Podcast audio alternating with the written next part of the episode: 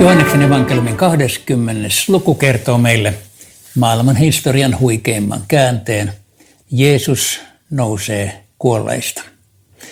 Perjantai-iltana hänet oli pantu kalliohautaan hätäisesti ennen sapatin alkua. Häntä ei ehditty edes kunnolla voidella niin kuin oli tapana ja siksi sapatti aamuna, sapatin jälkeisenä aamuna, sunnuntai-aamuna – naiset tulevat haudalle tehdäkseen tämän viimeisen palvelun Jeesukselle.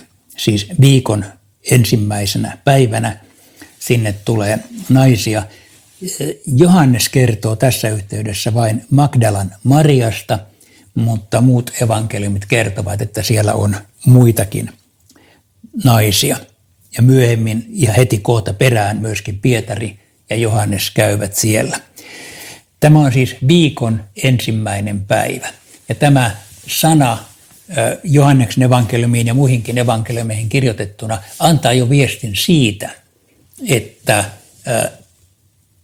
sunnuntaista tuli kristittyjen pyhäpäivä tämän tapahtuman johdosta, sillä he alkoivat kokoontua ei sapattina, vaan seuraavana päivänä. Tässä on kuva Jeesuksen aikaisesta haudasta – mutta tämä ei ole Jeesuksen hauta, mutta tällaisia on löydetty useita tämän tapaisia Israelista. Tuona aamuna siis ö, hauta oli tyhjä. Ö, ovat vieneet Herran pois haudasta, emmekä tiedä minne ovat, minne hänet on pantu. Tämä on ensimmäinen todistus siinä haudalla. Siellä Pietari ja Johannes juoksevat sinne ja Johannes nuorempana lujempaa, mutta Pietari menee ensin hautaan ja siellä haudassa näkee käärin liinat. Tässä on kuva hämärä hiukan, mutta mahdollisesti juuri tästä. Tämä on niin sanottu Torinon käärinliina, joka äh, siis äh, on perimätiedon mukaan se käärinliina, joka on Jeesuksen ympärillä tuolloin ollut. Onko se tässä varmuudella se, emme ole sataprosenttisen varmoja, mutta kaikki yksityiskohdat sopivat, sillä tähän kääriliinaan on ollut haudattuna mies, joka on surmattu ristiin naulitsemalla orjantappura kruunu päässä, haava kyljessä, ruoskimisjäljet selässä – ja hän on ollut haudassa muutaman päivän ja sen jälkeen häipynyt sieltä. Historia ei tunne muita kuin Jeesuksen. Todennäköisesti Jeesuksen käärinliina on siellä. Sitten meille kerrotaan Magdalan Mariasta, joka ikään kuin uudelleen tulee haudalle. Hän on siellä haudan ovella ja itkee. Hänen taaksensa tulee mies, jota hän luulee puutarhuriksi. Hän on Jeesus, mutta Maria ei tunnista heti. Jeesus kysyy, mitä itket, nainen, ketä etsit?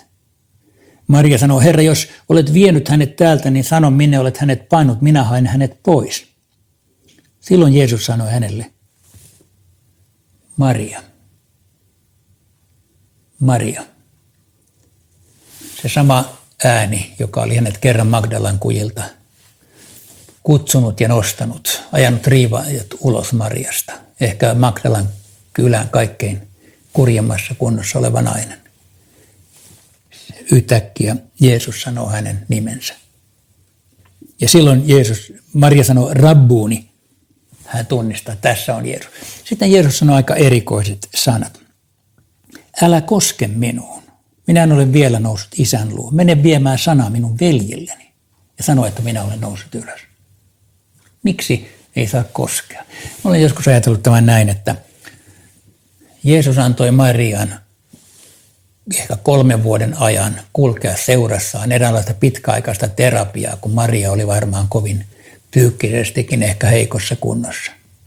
Mutta nyt, nyt Maria saa mennä. Nyt, nyt Jeesus sanoo, älä enää takerru minun. Nyt mene, olet riittävän vahva. Nyt saat lähteä, sinusta tulee ylösnousemuksen ensimmäinen todistaja tässä maailmassa. Huikea rooli, ylösnousemuksen ensimmäinen todistaja, tämä nainen.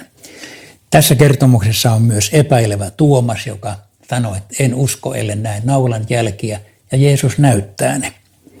Ja tämän tekstin ääressä me voimme todeta, että ylösnousemuksen puolesta on niin vahvat näytöt, että on vaikea epäillä muuta, kun hauta oli tyhjä.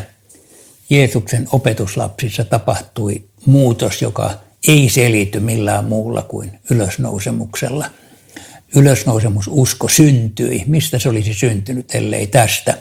Ja jopa sapatti vaihtui sunnuntaiksi niin, että Jeesuksen ylösnousemus muutti maailman historian ja se voi muuttaa meidänkin elämämme.